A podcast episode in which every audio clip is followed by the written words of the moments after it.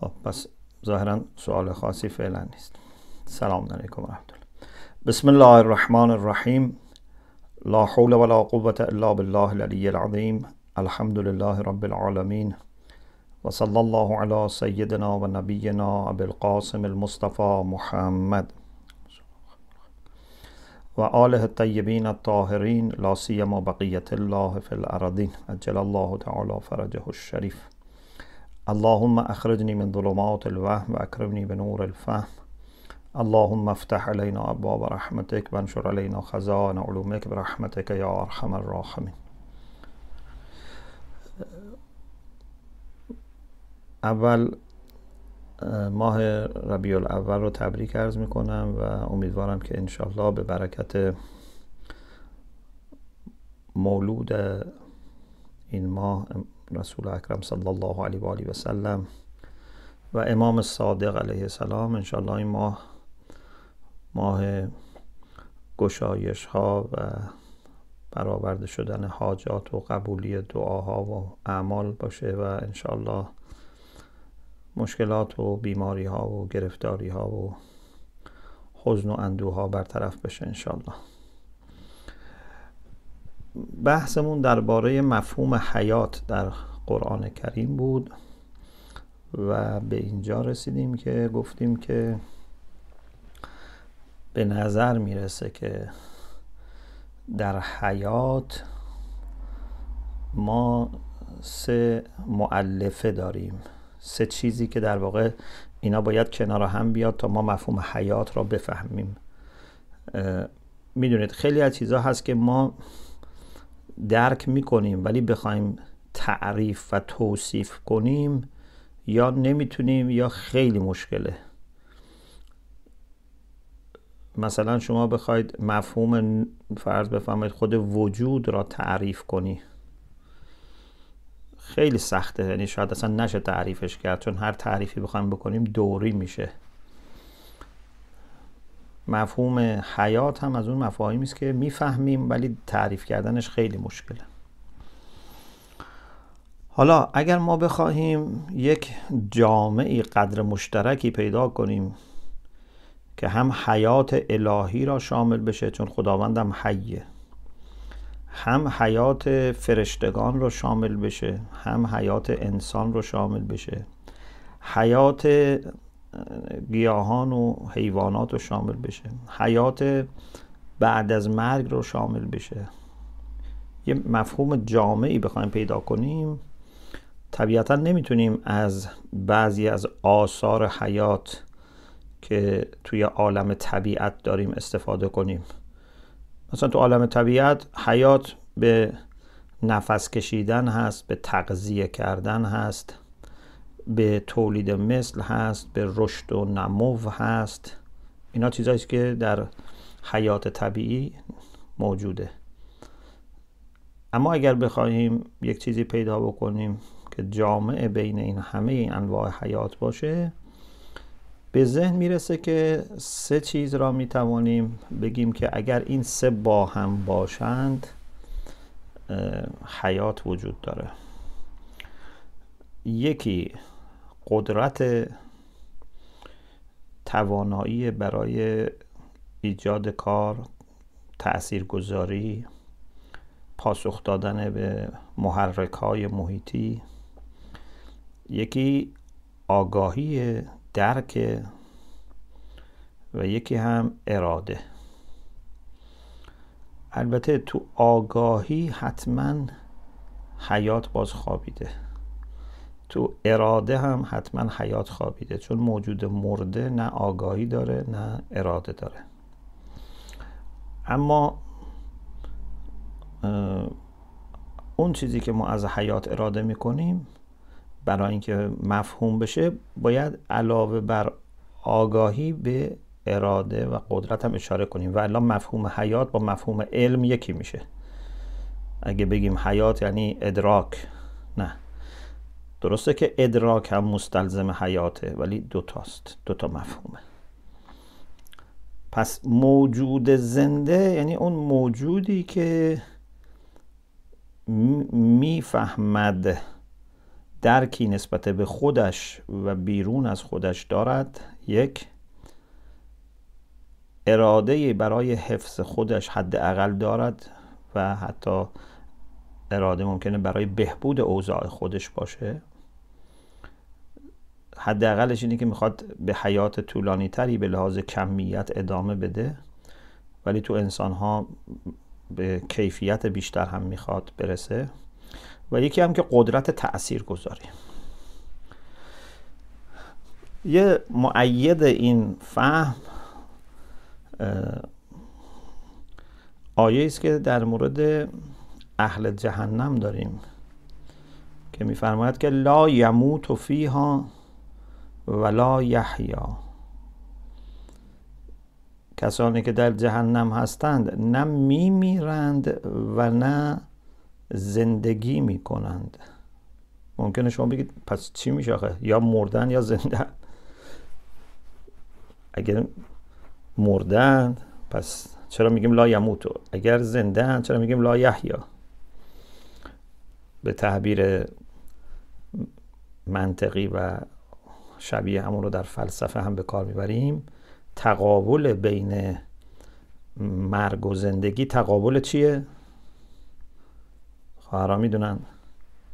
تقابل بین مرگ و زندگی کدوم یکی از اقسام چهارگانه تقابل؟ ما تقابل تضاد داریم تقابل تباین داریم. تزایف داریم و عدم و ملکه. اینجا میگن که تقابل عدم و ملکه است. یعنی به موجودی که می‌تواند حیات داشته باشد اگر حیات نداشته باشه میگیم مرده.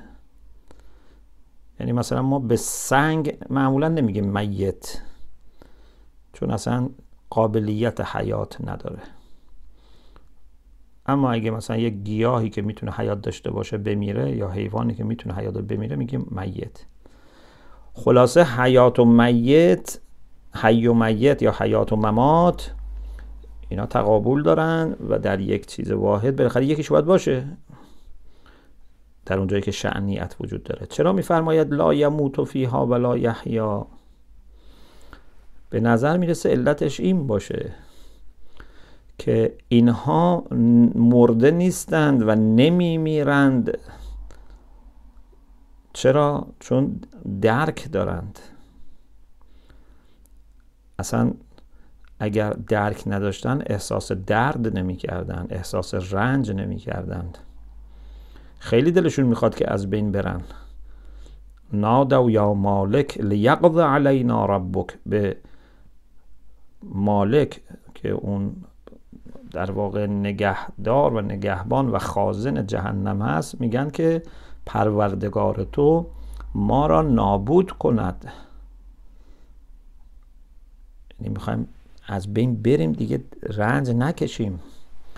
قال انکم ماکثون. ولی اون میگه نه شما اینجا قراره که مکث بکنید قراره که اینجا باقی بمونید.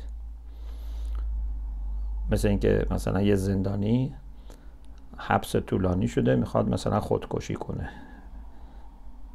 نمی‌ذارن که خودکشی کنه. یا میگه من... یا میگه منو بکشید. میگن نه شما قرار نیست بمیری. شما باید طول دوران زندانی تو سپری کنه پس نمیمیرن. چرا؟ چون قرار باقی بمونن. و چرا الان مرده نیستند؟ چون درد دارن می‌کشن. پس یعنی ادراک دارن. اون وقت چرا میگه لا یا زنده نمیشن؟ یا زنده نیستند زندگی نمی‌کنن. ظاهرا منظور اینه که اینها چون قدرت دفاع ندارن قدرت بهبود اوضاع خودشون را ندارند. اراده اونها هیچ تأثیری ندارد. بنابراین اینها که انه مرده اند نه واقعا مرده باشن که درد نداشته باشن اما معلفه های اصلی حیات رو هم ندارن. یه چیزی بین مرده و زنده اند. مثل اینکه مثلا فرض بفرمایید یا آدم در حال مرگ که ممکنه صدای اطرافیانش رو میشنوه ولی هیچ قدرتی نداره نمی‌تونه زبانش رو بچرخونه نمی‌تونه با دست اشاره کنه نه حتی انسان به جایی می‌رسه که می‌تونه با چشمش اشاره بکنه. هنوز زنده است ولی مثل مرده هاست. چون معلفه های دیگه حیات را نداره. خب حالا توی نباتات این ستا ضعیفتره. توی حیوانات یه مقدار بیشتر میشه و ملموس میشه. تا اونجا که دیگه اصلا میگن تعریف حیوان این است که حساس است و متحرک به اراده. توی انسان دیگه باز بیشتر میشه. انسان هم حساسیت و ادراکش بیشتر میشه. به گونه ای که حتی درک کلیات هم می‌تونه بکنه هم ارادش می‌تونه قوی تر بشه. این بحث اراده هم یه بحث بسیار بسیار مهمیه. به گونه ای که من فقط یک نمونه برای شما عرض بکنم. خداوند متعال از میان 124 هزار پیغمبری که فرستاده 313 تاشون رسول بودن. یعنی برگزیدگان خدا از میان خلق 124 هزار تا بودند. از میان اینها 313 تاش رسول بودند از این 313 تا رسول 5 تاشون اولوالعزم بودن. پس ما 124 هزار تا نبی داریم. 313 تا نبی رسول داریم.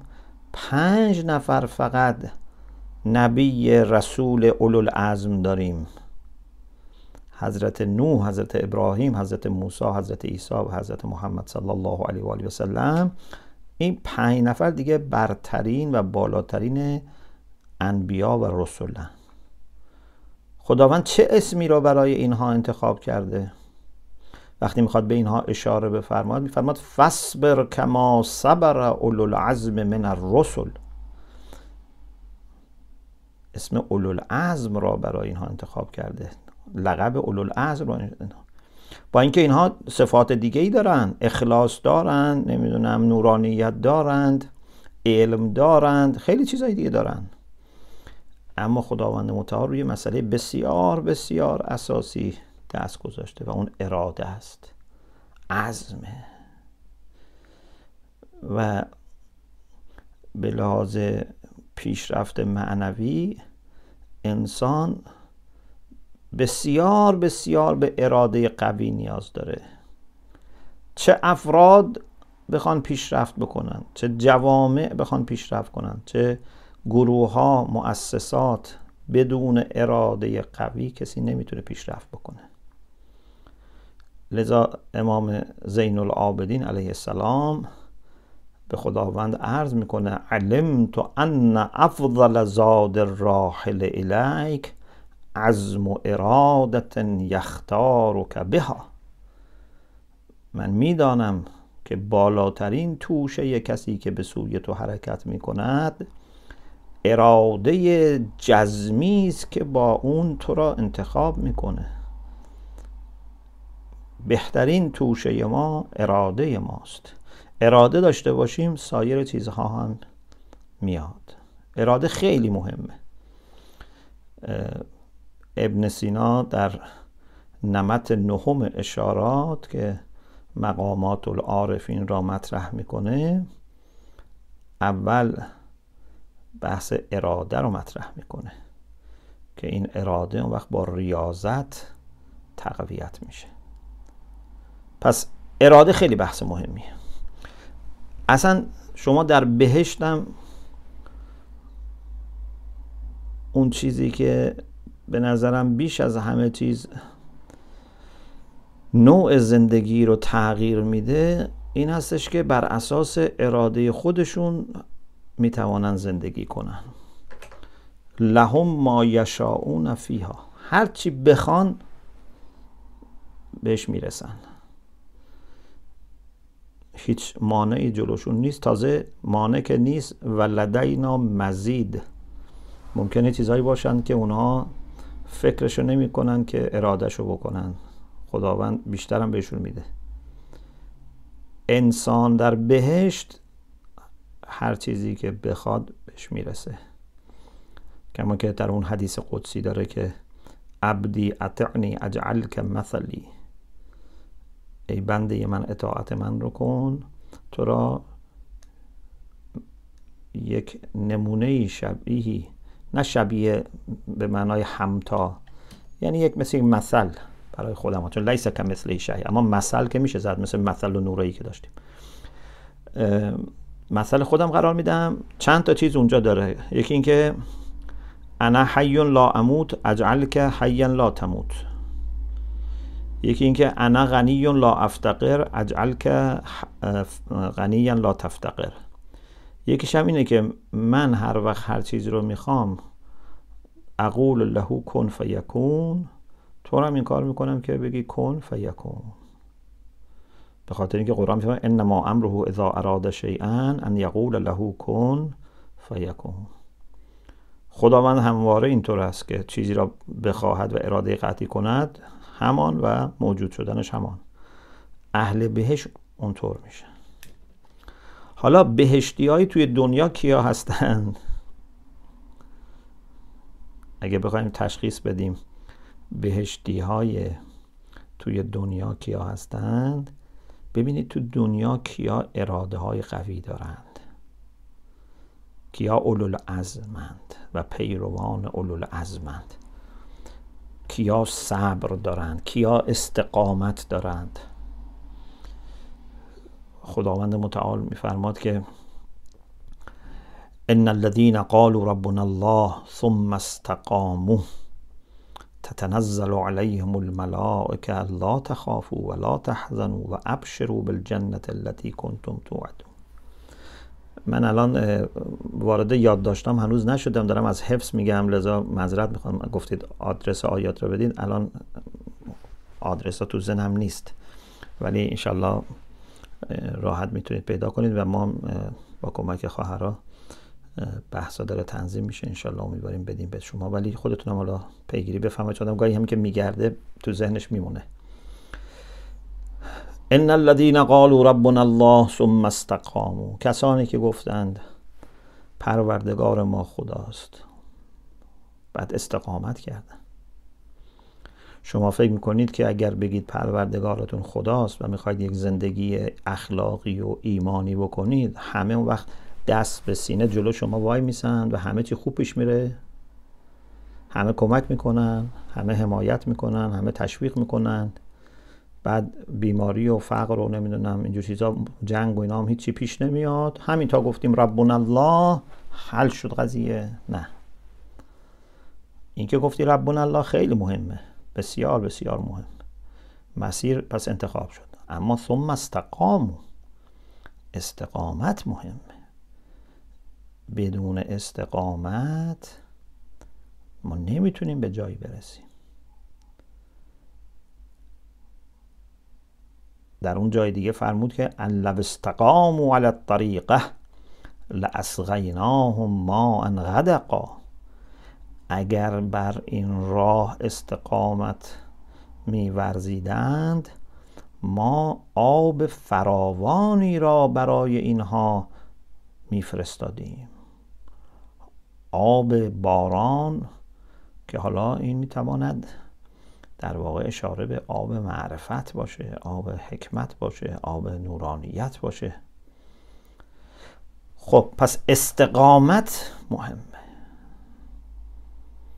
و استقامت یعنی چی؟ یعنی همون به کارگیری اراده اراده داشتن. قل الله ثم ذرهم. استقامت داشته باش. من خیلی وقتا این مثال رو می‌زنم. میگم حضرت نوح را شما ببینید. حضرت نوح نمونه بسیار خوبی است برای یک مؤمن برای یک مبلغ. چرا؟ چون خیلی تونست افراد را هدایت بکنه؟ نه.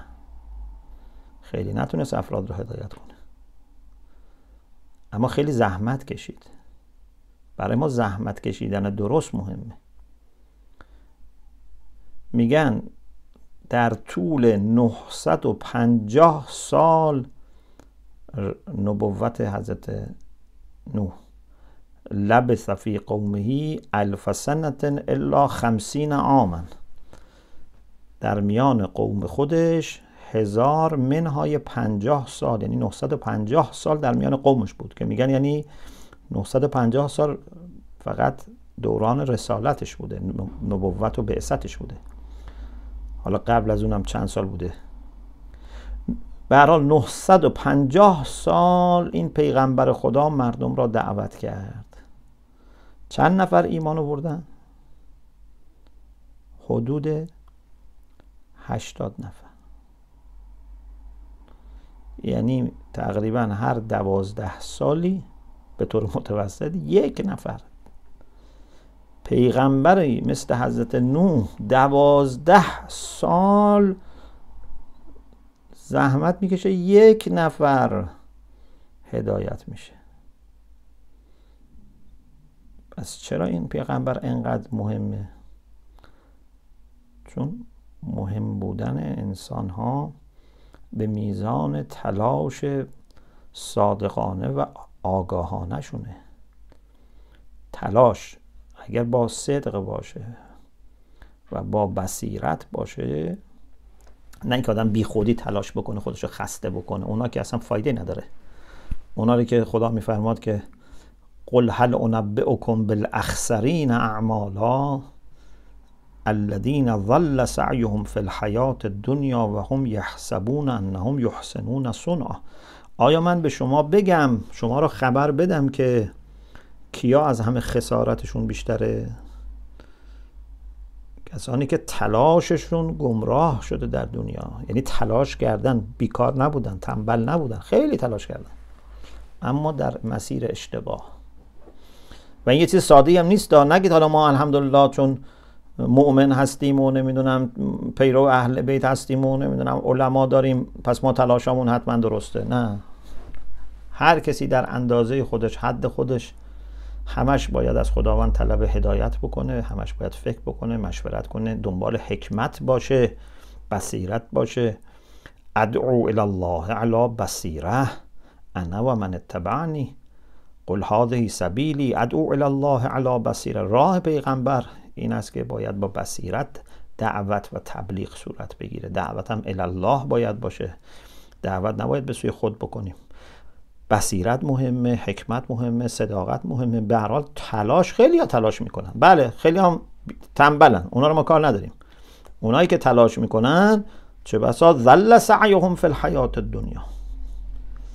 و فکر می‌کنن که خیلی هم دارن کار خوبی می‌کنن. یحسبون انهم یحسنون صنعا پس ببینید اون چیزی که حضرت نوح را برجسته می کند نتیجه کارش نیست. ولی اینکه کار خیلی خوبی هم کرده. اما نتیجهش زیاد نبوده. نتیجه بیرونیش خارجیش حدود 80 نفر بوده. در 950 سال. من گاهی شوخی می‌کنم. میگم اگه حضرت نوح با هر کدوم از این مراکز خلاصه اسلامی و کامیونیتی های ما قرارداد داشت. می‌دونی معمولا مراکز اینجا قرارداد دارن با عالمشون رزیدنت عالم. قرارداد یه ساله دو ساله سه ساله بعد تمدید ممکنه بشه. قراردادی دارن شروط و خلاصه وظایف و اینا مشخص. گاهی من شوخی می‌کنم میگم اگه حضرت نوح با هر کدوم از اینا مراکز قرارداد داشت دیگه خیلی تحملش می‌کردن. ده سال 20 سال. حساب کن مثلا 24 سال قرارداد داشته باشه فقط دو نفر رو هدایت بکنه. قراردادش تمدید نمی‌کردن. چه بسا. مگر اینکه دیدشون الهی باشه. دید الهی اینه که میگه آقا من کار ندارم که کی هدایت شده کی نشده. اون دست خودشونه. شما کارتو درست انجام دادی یا نه؟ چون حضرت نوح کارشو درست انجام داده خداوند از او راضی است و تازه به او یه جایگاه بالایی میده. او را اولو العزم قرار میده. یعنی در یعنی در رده اولو از قرار میده. خودش در واقع عزم داشته خدا رو در رده اولو از قرار میده. چرا؟ چون این خیلی اراده می‌خواد که آدم هی کار بکنه و هیچ نتیجه ای نبینه. ببینید ما قسمت زیادی از انرژی که می‌گیریم اگر اهل خدا باشیم. ولی اگر اهل خدا نباشیم که خب مثلا پولی به ما بدن تشویقی بکنن عکس ما رو بزنن اینجوری ممکنه انرژی بگیریم. اگر اهل خدا باشیم قسمت زیادی از انرژی که می‌گیریم اینه که ببینیم مثلا این کاری که کردیم فایده ای داشته. کتاب نوشتیم یه کسی کتاب می‌خونه سخنرانی می‌کنیم کسی میاد پایین سخنرانی. نماز جماعت داریم کسی میاد. اینا به ما انرژی میده دیگه. اما شما حساب بکنید که شما 950 سال کار بکنید دوازده نفر فقط بیان تقدیر بکنن و استفاده بکنن. این چه اراده ای می‌خواد که آدم نبره به قولو خدا؟ میگیم نبره نمی‌دونم می‌دونه نبره یعنی خلاصه کم نیاره. مثل کسی که مثلا میدو و نفسش قطع میشه میگن برید. یعنی دیگه نمی‌تونه ادامه بده. پس استقامت خیلی مهمه. اراده بسیار بسیار مهمه. و اصل سعادت انسان هم به همین استقامتشه به همین صبرشه. صبر خیلی نزدیک به استقامت. صبر اسلامی یعنی صبر با استقامت نه صبر منایی که دست رو دست گذاشتن و هیچ کاری نکردن. خب حالا اگر ما اون صفت اهل بهش را که لهم ما یشاؤون فیها یا اون که در اون حدیث قدسی فرمود که تو را جوری قرار میدم که چیزی بخوای بگو کن فیکون. اگر اونو بخوایم بیایم تو دنیا تجربه کنیم باید چیکار کنیم؟ باید عزم قوی داشته باشیم. انسان هایی هستند که اینها وقتی یک چیزی را تشخیص میدن که باید انجام بشه قطعا انجام میدن. الا که دیگه واقعا توانشون خارج بشه. اما نه خستگی حالشون میشه نه نمی‌دونم مدح و زم مردم حالشون میشه. وقتی تصمیم بگیرن انجام میدن. این خیلی مهمه. یه روایتی داریم راجع به یاران امام زمان عجل الله تعالی فرجه الشریف. تعبیر خیلی جالبی اونجا داره. داره که اذا همو به ازالت الجبال رواسی ازالوها. اگر همت کنند که کوههای بلند و استواری که ریشه در زمین داره این کوه ها رو جابجا جا کنن. این کار رو می‌کنن. یاران امام زمان اگر اراده کنند که کوه را جابجا جا کنند فرض کنید مثلا باید یه جاده ما بکشیم مثلا. این کار انجام میدن. ما اینجور اراده نیاز داریم. شما افراد موفق را ببینید. معمولا با تلاش و استقامت و اراده قوی به جای رسیدن. خیلی کم میشه که مثلا افراد تنبل مثلا راحت طلب و سست اراده مثلا چون استعدادش خیلی خوب بوده مثلا به جای بالایی فقط رسیده به خاطر استعداد مثلا یا به خاطر مثلا پول رسیده باشه. نه خیلی نادره اگر باشه. معمولا حرف اول را تلاش و استقامت و پشتکار و جدیت می‌زنه. و لذا بسیاری از این کسانی هم که در دنیا موفق شدن و دنیا را تکون دادن کسانی بودند که با سختی ها از قبل دست و پنجه نرم کرده بودن. یتیمی مثلا کشیدن فقر کشیدن قربت کشیدن. بسیار اینجوری بوده. چون ایناست که انسان را قوی بار میاره. به هر تقدیر اراده هر چقدر ما راجع به اراده صحبت کنیم کمه و هر چقدر شما روی تقویت ارادتون کار کنید واقعا جا داره. و الحمدلله خداوند متعال یک اراده و استقامتی به خانوم ها داده که از متوسط آقایون بیشتره. بعضی فکر می‌کنن خانوم ها مثلا شاید استقامت و ارادهشون کمتره. در صورتی که نه. خانوم ها اگر یک کاری بخوان انجام بدن خیلی از مردا استقامتشون بیشتره. تحملشون بیشتره و دیرتر شونه خالی می‌کنن. خب. حیات اگر بخواد حیات بهشتی باشد اگر بخواد حیات معنوی باشه باید عنصر اراده درش خیلی قوی باشه. عنصر آگاهی و معرفت خیلی درش قوی باشه. به گونه ای که دیگه انقدر معرفتش بالا بره که به مرحله یقین برسه. دیگه هیچ شکی چیزی توش نباشه. یه روایت جالبی از کتاب چل حدیث حضرت امام براتون نقل بکنم. حدیث شماره سی و یکم در چل حدیث. اونجا راجع به شناخت خدا و پیامبر و امام و مؤمنین اهل بیت در واقع امامان و مؤمن صحبت می‌کنه که چطور اینها شناختشون دست نیافتنیه ما نمی‌تونیم اونجور که کامل بشناسیم اینها رو. نه خدا رو می‌تونیم کامل بشناسیم نه پیغمبر و نه ائمه رو نه مؤمنین رو.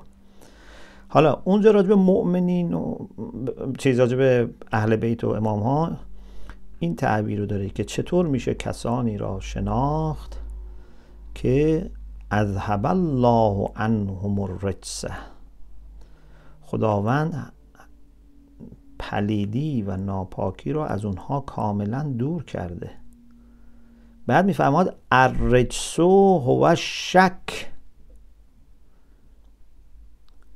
پلیدی شکه یعنی ریشه همه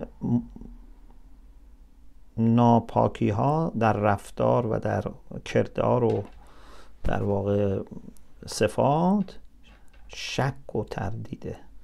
بعد امام خمینی یه فصلی داره و این رو توضیح میده نقش یقین رو و اینکه در مقابل شک چه آثاری داره. پس اگه علم ما به مرحله یقین برسه جزمی بشه با شناخت درست نه اینکه انسان جهل مرکب داشته باشه رو حرف خودش پافشاری کن. اراده به عزم برسه. بس علم به جزم و یقین برسه و اراده به عزم برسه اون وقت قدرت انسان هم به جایی می‌رسه که انسان می‌تونه در این عالم تصرفاتی فراتر از بدنش بکنه. شما می‌دونید نفس ما اونجور که در فلسفه بیان کردن میگن که نفس ذاتا مجرده اما در مقام فعل مادی است. نمی‌دونم خواهرا قاعدتا فلسفه خوندید دیگه. معمولا فلاسفه مسلمان جوهر را به پنج دسته تقسیم می‌کنن. ماده صورت جسم نفس عقل. عقل هم که میگن منظور عقل انسان نیست یعنی عقول مجرد. مجردات تام. مجردات تام ذاتا و فعلا مجردن. اما نفس انسان ذاتا مجرده. اما در مقام فعل مادیه یعنی قوه داره در حال تغییره. به تدریج کامل میشه نفس انسان. تا موقعی که این نفس به مرحله کمال نرسیده از کانال جسم فعالیت می‌کنه. من الان مثلا جلو خودم رو می‌بینم پشت سرم رو نمی‌بینم. چرا من پشت سرم رو نمی‌بینم؟ سوال. چرا ما پشت سرمون رو نمی‌بینیم؟ مگه نفس جلو و عقب داره؟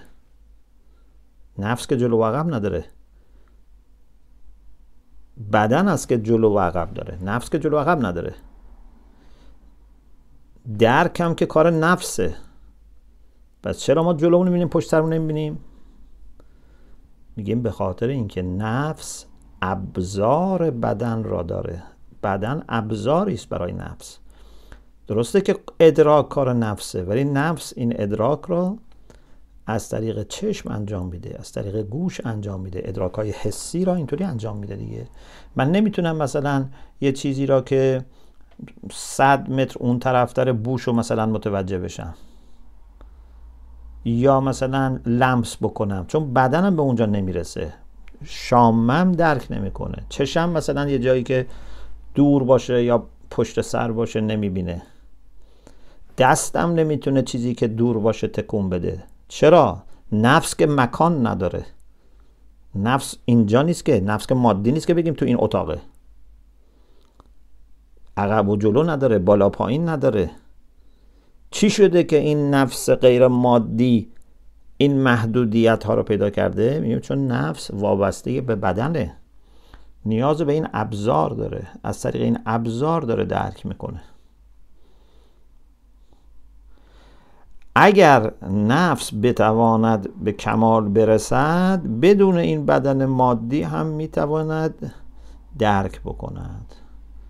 بدون این بدن مادی هم می‌تواند تأثیر گذاری داشته باشه. لذا اونهایی که به مرحله از تعالی معنوی می‌رسن که نفسشون از سیطره مادیات آزاد میشه از اینجا که نشسته به ما خبر میده که در فلان جای دیگه دنیا چه اتفاقی داره میفته یا به ما از آینده خبر میده. هنوز آینده تو عالم ماده که عالم تدریجه اتفاق نیفتاده. ولی او به ما خبر میده. یا اینجا که هست یک چیزی را در جای دیگری تکون میده. همه اینا می‌تونید شما شواهد قرآنی هم براش بیارید اخبار از آینده اخبار از جای دیگه چیزی را آوردن.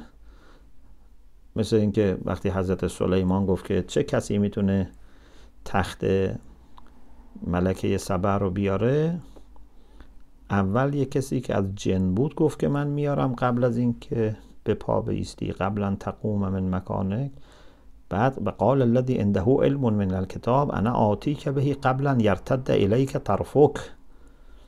گفتن قبل از که چشم به هم بزنی من میارم.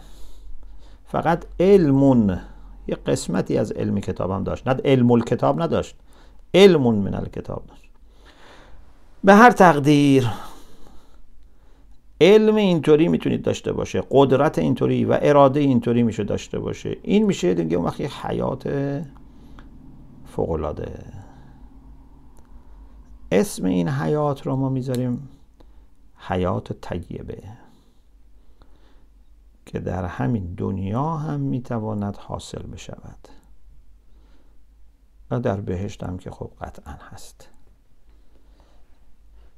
در قرآن کریم میفرماید که من عمل صالحا من ذکر او انثا و هو مؤمن فلنحیینه حیاتا طیبه.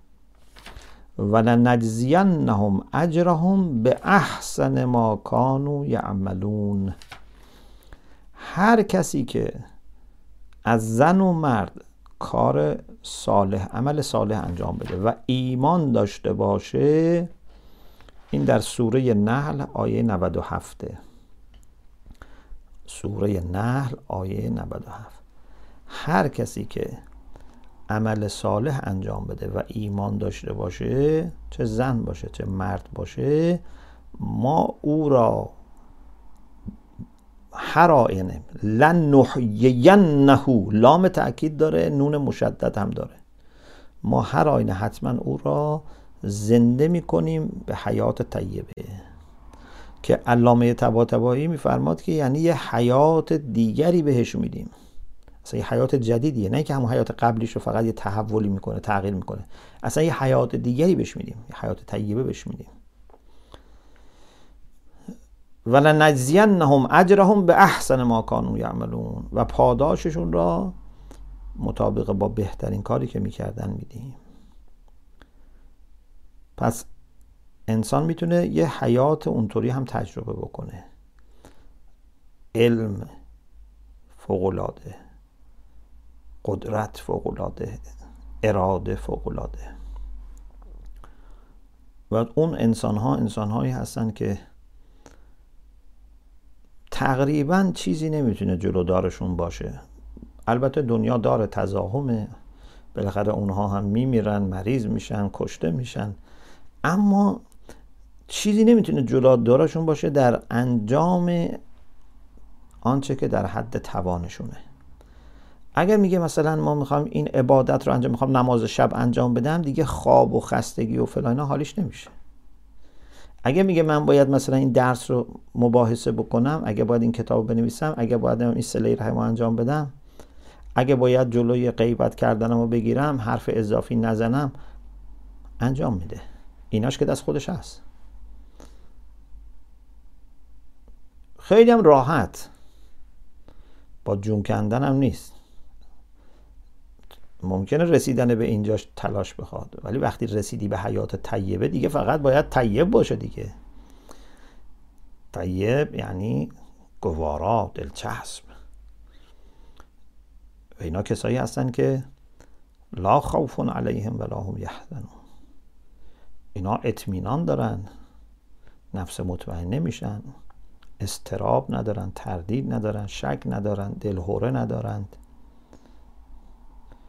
ممکنه از خودشون هنوز راضی نیستن. اما در این حال یه آرامش خاصی هم دارن. انسان سطوح مختلفی داره نفسش و احساساتش لایه های مختلفی داره. در عمق وجودشون خیلی آرامن. خیلی خوشحالن. چون انسانی است که به هدفش رسیده. وقتی انسان به هدفش برسه خیلی خوشحاله.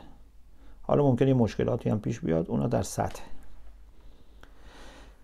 پس قرآن برای ما بحث حیات طیبه رو هم مطرح می‌کنه. یا در اون آیه فرمود که یا ایها الذین آمنوا استجیبوا لله و للرسول اذا دعاکم لما یحییکم. سوره انفال آیه 24 ای مؤمنین استجیبوا لله. عجیبو یعنی جواب بدید. استجیبو استجابه از اجابه قوی تره دیگه. یعنی پاسخ به اصطلاح عمیق از عمق وجودتون پاسخ بدید. استجیبوا لله و للرسول. برای خدا و پیغمبر پاسخ قوی داشته باشید اجابت بکنید با دقت و قوت. هنگامی که او شما را می‌خواند یعنی اون رسول شما را می‌خواند از طرف خدا یا خدا شما را می‌خواند از زبان رسول چون دعا مفرده لله و للرسول دو تاست اما به خاطر اینکه ما دو تا دعوت که نداریم پیغمبر داره از طرف خدا دعوت می‌کنه. لازم اذا دعاکم لما یحییکم شما را دعوت می‌کنه به آنچه که شما را زنده می کند خب این زنده مادی که منظور نی. این منظور همون زنده معنوی است. یا اینکه مثلا در بعضی جا قرآن مثلا میفرما مثلا در سوره فاطر آیه 24 و ما یستوی الاحیاء ولا الاموات ان الله یسمع یسمع من یشاء و ما انت بمسمع من فی القبور من انتهاش رو اشاره کردم جلسه قبل مرده ها و زنده ها مساوی نیستن خب بله این در یه سطحش یعنی مرده های تو قبرستون با زنده های تو خیابون مساوی نیستن اما از بعدش معلوم میشه که نه منظور بحث حیات طیبه نیست چیز حیات طبیعی و مادی نیست. چون میفرماد که ان الله یسمع من یشا و ما انت به مسمع من فی القبور. خدا هر کس را که بخواهد کارش می‌کنه که بشنوه. اما تو نمی‌توانی کسانی که در قبرها هستند حرف تو بهشون بشنوونی که اونا بشنون حرف تو رو. ظاهرش اینه که یعنی قبرهای معنوی نه قبرهای مادی. و همینطور آیات زیادی داریم که نشون دهنده این هست که ما حیات مادی داریم و معنوی. او من کان میتا فاحیینا. آیا کسی که مرده بود و زندش کردیم و جعلنا له نورا یمشی بهی فی الناس. کمن مثله فی الظلمات لیس بخارج منها. سوره انعام آیه 122 او من کان میتا فاحییناه. آیا کسی که مرده بود و او را زنده کردیم و بعد برای او نوری قرار دادیم؟ این معلوم میشه که پس حیات طبیعی منظور نیست. منظور بچه ای که به دنیا آمده نیست. این که احیینا یعنی همون حیات طیبه. و برای او نوری قرار دادیم که یمشی به هیف الناس. این نور هم تو همین دنیاست. با همین نور تو دنیا داره در میان مردم حرکت می‌کنه. با همین نور تشخیص درست میده با همین نور کارها رو با راحتی و با کمترین مقاومت درونی انجام میده. آیا این مثل کسی است که در تاریکی هاست و از این تاریکی ها بیرون نمی‌خواد بیاد؟ لیس به خارج منها لیس به خارج منها یعنی لیس یخرج منها از اینا بیرون نمیاد. آیا اینجوریه؟ مساوی نیستن که این دوتا پس اینجا باز منظور از حیات اون حیات طیبه است. علامه طباطبایی در المیزان عین تعبیرشون اینه. میفرماند که و بالجمله فلل انسان حیات حقیقیت اشرف و اکمل من حیات دینیت دنیویه. انسان خلاصه مطلب بالجمله اینه که یک حیات حقیقی داره که شریفتر و کاملتر است از همین حیات دنیاییش یا همین حیات دینی که تو دنیا داره. حالا اگه این تعبیر من درست نوشته باشم. ظاهرا اینجا دینی اصلا شدم دنیه بوده.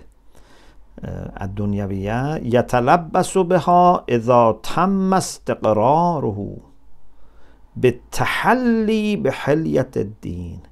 انسان این حیات را مثل یک لباس به تن می‌کند یعنی این حیات را به دست میاره.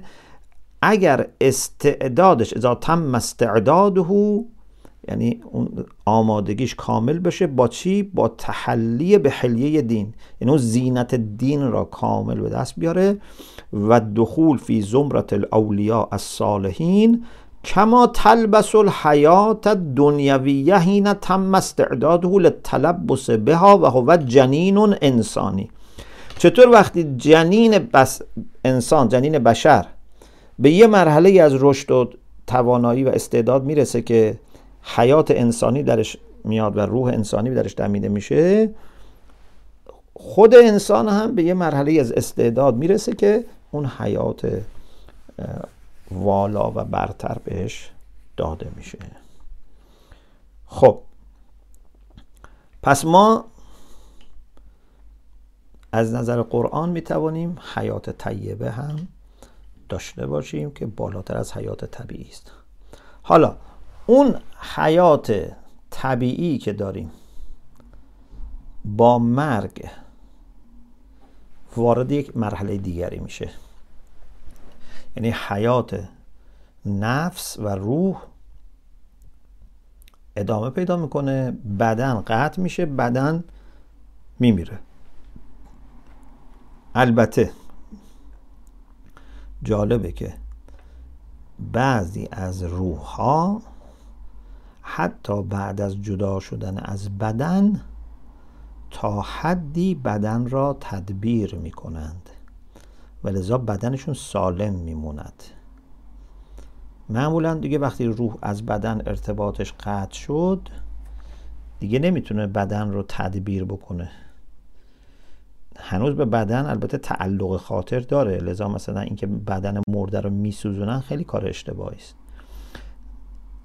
اینکه مرده تنها باشه به خصوص اول کار خیلی بده اینکه تو جای بد بذارن اینها خیلی اثر داره. ما یه قبرستانی اینجا در جنوب لندن چند تا قبرستان برای مسلمان ها هست. یه و شیعه ها قطعه هایی دارن. یه قبرستانی در جنوب لندن بود که ما یه بار رفتیم اونجا که ببینیم اگر میشه یه قطعه بگیریم برای مثلا روحانیون و علما که من نظرم بود که وقتی اینا فوت می‌کنن انشالله خدا عمر طولانی بهشون بده ولی بالاخره مرگ واقعیته بعد ده سال 20 سال 30 سال اکثر اینا نیستن. اگر اینها مثلا یک جا دفع بشن برای مردم خیلی می‌تونه الهام بخش باشه به لازم معنوی. و در آینده هم می‌تونه یک اثری از حضور تشیع اینجا باشه بعد 100 سال 200 سال. میگم اینا از قدیم اینجا بودن. خلاصه رفتیم یه جایی رو ببینیم و اینا. بعد دیدیم اونجا یه خیلی بعضی قسمتاش مرتوبه چون اینجا بارون زیاد میاد و اینها. و بعدا یکی از دوستان گفت که اتفاقا یک نفر که به صلاح اونجا دفع شده بود در خیلی سال قبل در مرکز آبدارچی بود و اونجا دفع کرده بودن. گفت خانم من شب خوابش رو دید با اینکه ظاهرا هیچ خبری هم نداشت که مثلا اون قبرستون چی جوری و چه خصوصیاتی داره اصلا شاید تو مراسم هم نرفته بود. ولی گفت خانومم تو خواب دید گفت منو تو آب یا تو جای خیس دفع کردید. یعنی می‌خوام بگم برای مرده درسته که دیگه اون بدن الان خیلی تعلق زیادی نداره با روح. اما کامل تعلق خاطر روح قطع نشده. هنوز از آنچه که بر اون بدن واقع می شود روح می تواند متعذی بشه متعلم بشه درد بکشه رنج بکشه. این ارتباطات محفوظه. و همینطور عرض کردم ممکن حالا یه روحی اصلا انقدر پاک باشه یا یه اعمال خاصی رو انجام داده باشه که خداوند متعال بدن رو سالم نگه بداره اما تدبیر اصلی بدن دیگه قطع میشه. دیگه قلب و نمی‌دونم رگ و شش و فلان و مغز و اینها دیگه فعالیت نمی‌کنه. چرا؟ چون حیات ما را روح بود و بدن یک ابزاری بود که این روح داشت حرکتش می‌داد. به نشاط و فعالیت نگرش داشته بود. خب این پس یه حیات ما رو روحه که ادامه پیدا می‌کنه قطع نمیشه. و انسان هیچ وقت این نمیمیره به معنای که نابود بشه. پیغمبر فرمودن خلقتم للفنا للبقا. ما خلقتم للفنا. شما برای فنا خلق برای بقا. انما تنتقلون من دار الی دار. از یه منزلی به منزل دیگه اما انسانی که روح داره و روحش هم همیشه حیات داره حتی کافر. می‌تواند این روحش دچار مرض باشد. اینو خوب دقت کنین جنبندی منه. خیلی فکر کردم تا به این رسیدم. حالا شما به چیز دیگه رسیدید بفرمایید تا استفاده کنیم. روح می‌تواند مریض باشه. فی قلوب هم مرضون. مریضی جسم رو نمیگم مریضی روح رو میگم. مریضی هایی داره. این مریضی ها روی ارادش اثر می‌ذاره روی درکش اثر می‌ذاره روی قدرتش اثر می‌ذاره. ممکنه حتی بمیرد در حدی که سمون بکمون امیون بشود. بمیرد نه به معنای که دیگه حیات طبیعی نداره نه حیات روحانی نداره. اما همه اینا باز غیر از اون حیات طیبه است. یعنی آدم زنده که مثلا یه قسمتی از حقایق رو درک می‌کنه هنوز سمون بکمون امیون نشده.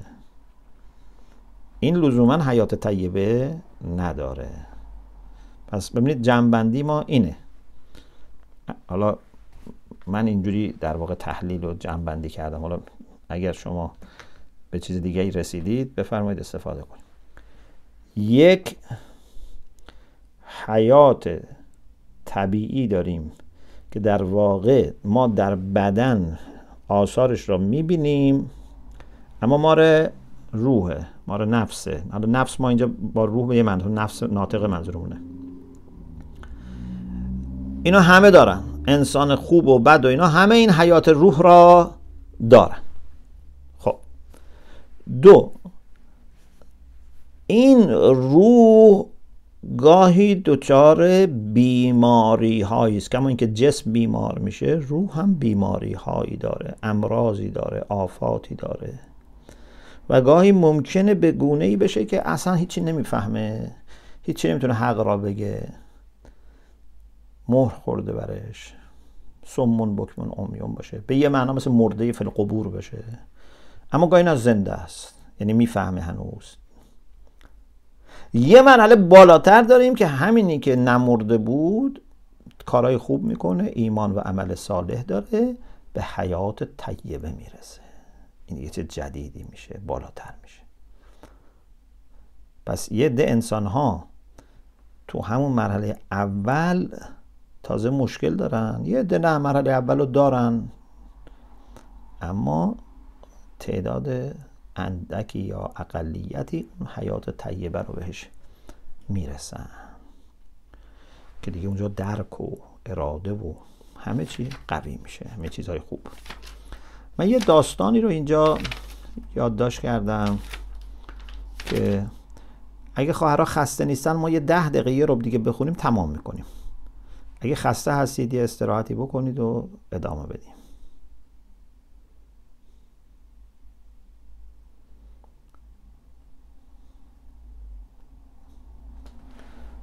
خانم محمد قاسمی هستن؟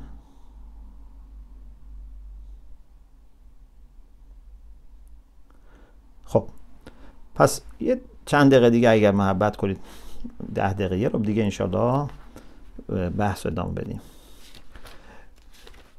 جریانی را من از علامه محمد تقی جعفری رضوان الله تعالی علیه یادداشت کردم که خیلی جالبه راجب یکی از اسادیش ایشون در نجف. و من می‌خوام عین عبارت رو برای شما در واقع بخونم که ببینید انسان چطور می‌تواند در عین حال که تو همین بدن هست قدرت و درک و شعور داشته باشه. ایشون راجب مرحوم شیخ مرتزای طالقانی آشیخ مرتزای طالقانی. در نجف. میگن که در آخرین روزهای زیحجه برای درس به خدمتشان رسیدیم. هنوز ماه محرم نشده زیحجه است باید درس ادامه داشته باشه. همین که وارد شدم و رویارویشان نشستم فرمودند برای چه آمدی آقا؟ من عرض کردم آمدم که درس بفرمایید. ایشان فرمودند برو آقا درس تمام شد. چون ماه محرم رسیده بود من خیال کردم ایشان میفرماید که تعطیلات محرم رسیده است. مثلا یه دو هفته ای در نجف هم مثل قم مثلا تعطیل می‌کردن طلبه ها بخوان تبلیغ برن روزه بخونن فلان. ایشون میگه من فکر کردم منظور آقا اینه که یعنی محرم داره میشه و درس تعطیله. و هیچ اصلا به ذهنم خطور نکرد که ایشون داره از مرگ خودش خبر میده چون خیلی طبیعی و سالم به نظر می اومد میگه لذا من به ایشون گفتم که آقا دو روز به محرم مانده درس ها تعطیل نشده است. ایشان کلمه اخلاص لا اله الا الله را با هیجان غیر قابل توصیفی به زبان آورد. یعنی یک لا اله الا اللهی از عمق وجود گفت و فرمود. می‌دانم آقا می‌دانم. به شما می‌گویم درس تمام شد. نمیگم که تعطیله میگم درس تمام شد. این درس گفتن ما دیگه تمام شد. خر طالقان رفته پالانش مانده. با یک تواضع و شکست نفسی فراوانی خودشون رو تشبیه کردن به حمار و فرمودن که حمار رفته. حالا پال، پالان که می‌دونید چیه دیگه؟ این چیزی که میندازن روی حیوان حالا در واقع سندل سندل میگن به انگلیسی. اون سرج میگن به عربی. خر طالقان رفته پالانش مانده. روح رفته جسدش مانده یعنی دیگه من اصلا از این دنیا دیگه دل کندم دیگه. علامه جعفری میفرماد خدا را شاهد می‌گیرم هیچ گونه علامت بیماری در ایشان نبود. من متوجه شدم که آن مرد الهی خبر از رحلت خود می‌دهد. سخت منقلب شدم.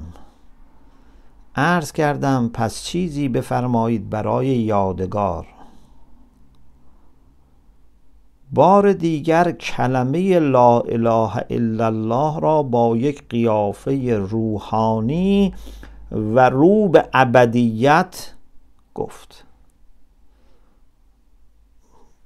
این در حالی که رو به ابدیت داشت اینو گفت.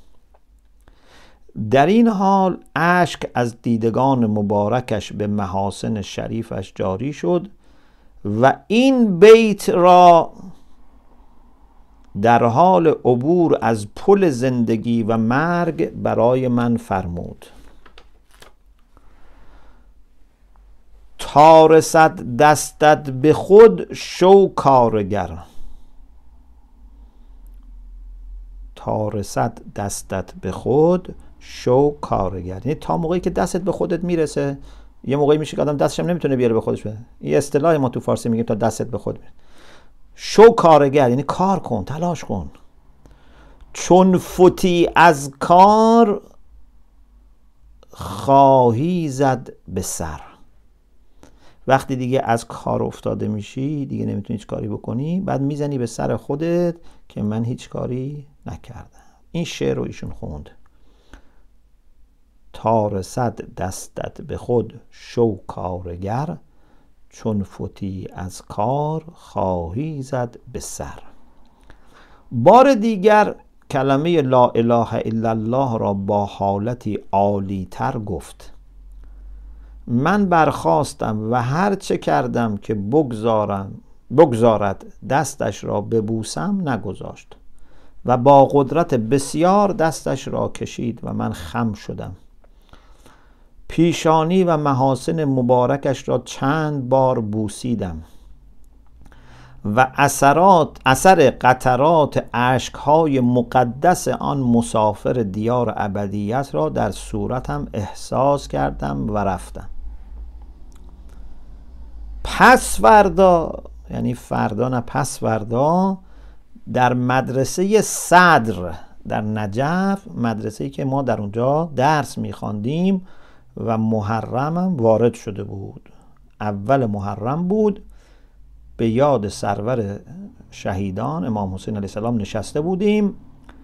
مرحوم آقا شیخ محمد علی خراسانی که از زهاد معروف نجف بود برای منبر رفتن آمدند و همین که بالای منبر نشست پس از حمد و ثنای خداوند گفت انا لله و انا الیه راجعون شیخ مرتزا طالقانی به لقاء الله پیوست بروید به تشییع جنازه ایشان.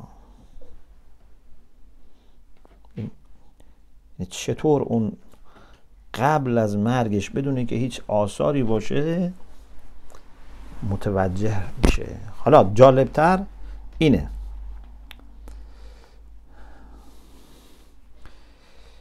که ایشون میگه که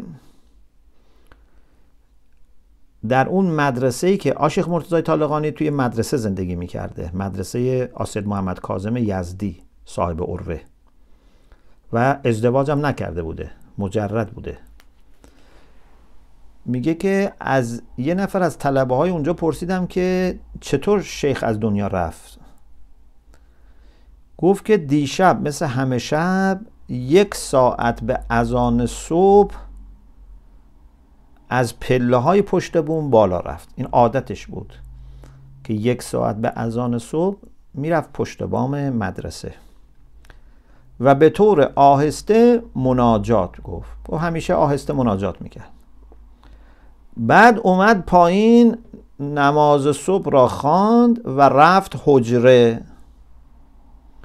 ما دیدیم آفتاب برآمده است و شیخ بیرون نیامد. لذا از پنجره نگاه کردیم دیدیم چشم از این دنیا بربسته و حوالی طلوع خورشید فوت کرده. این در کتاب تکاپوگر اندیشه ها صفحه 5 و صفحه 6 در واقع آیت الله علامه جعفری میفرماد.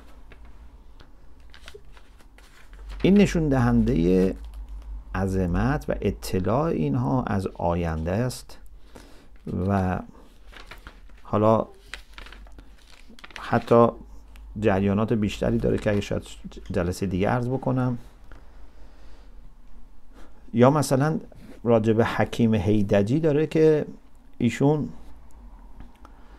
در فلسفه درس که می‌داده به عقیدش این بوده که خلع روح از بدن ممکن نیست. مرگ اختیاری ممکن نیست. یه روز توی حجره بوده می‌بینه که یه پیرمردی میاد پیشش میگه که مرد روستایی ساده. میگه شما مرگ اختیاری رو قبول ندارید. چرا؟ ایشون میگه؟ خب ما یه استدلال هایی بخوایم ایشون فکر کرده خب بخوایم بنده خدا فلسفه که مطلع نیست که حالا بخواد براش میگه ما یه استدلال هایی داریم اینا. آقا این بنده خدا یه ذکری میگه حالا من یادم نیست لا اله الا الله میگه بسم الله میگه چی میگه؟ دراز می‌کشه میمیره. هرچی نگاه می‌کنم این مرده. خلاصه ایشون طلبه رو خبر می‌کنه می‌برن توی نمازخونه مسجد خلاصه مدرسه و برای خلاصه چیز و خیلی هم میترسیدن که حالا پلیس و فلان و دولت و اونا میان میگن که این طلبه های بند خدا رو بردید کشتیدش. همین که دیگه داشتن خلاصه مقدمات رو فراهم می‌کردن یهو دوباره بسم الله الرحمن الرحیم میگه مثلا و میشینه. بعد شیخ میگه این حکیم هیدجی میگه که آقا شما رو کشتی. بعدشون میگه که شما فقط با درس خوندن نمی‌تونید مسائل بفهمید. باید تعجد داشته باشید باید عبادت داشته باشید. مرگ اختیاری رو قشنگ بهش نشون داد عملا. ایشون با فلسفه استدلال می‌کرد که نمیشه. پس حیات انسان خیلی ظرفیت های بالاتر از این چیزی داره که ماها تجربه می‌کنیم و متاسفانه حیات مادی بشر امروز فقط یه قسمت بسیار بسیار کوچکی از انسان را می‌بینه و لذات بسیار کوچک و زودگذری از انسان رو داره توجه می‌کنه. و ما هم متاسفانه کم و زیاد همه داریم مادیگرا میشیم. اما حیات خیلی افقهای بیشتری داره و انسان می‌تونه تو همین دنیا حیات طیبه رو و حیات بهشتی رو تجربه بکنه. حالا فکر می‌کنم برای امروز این کافی باشه و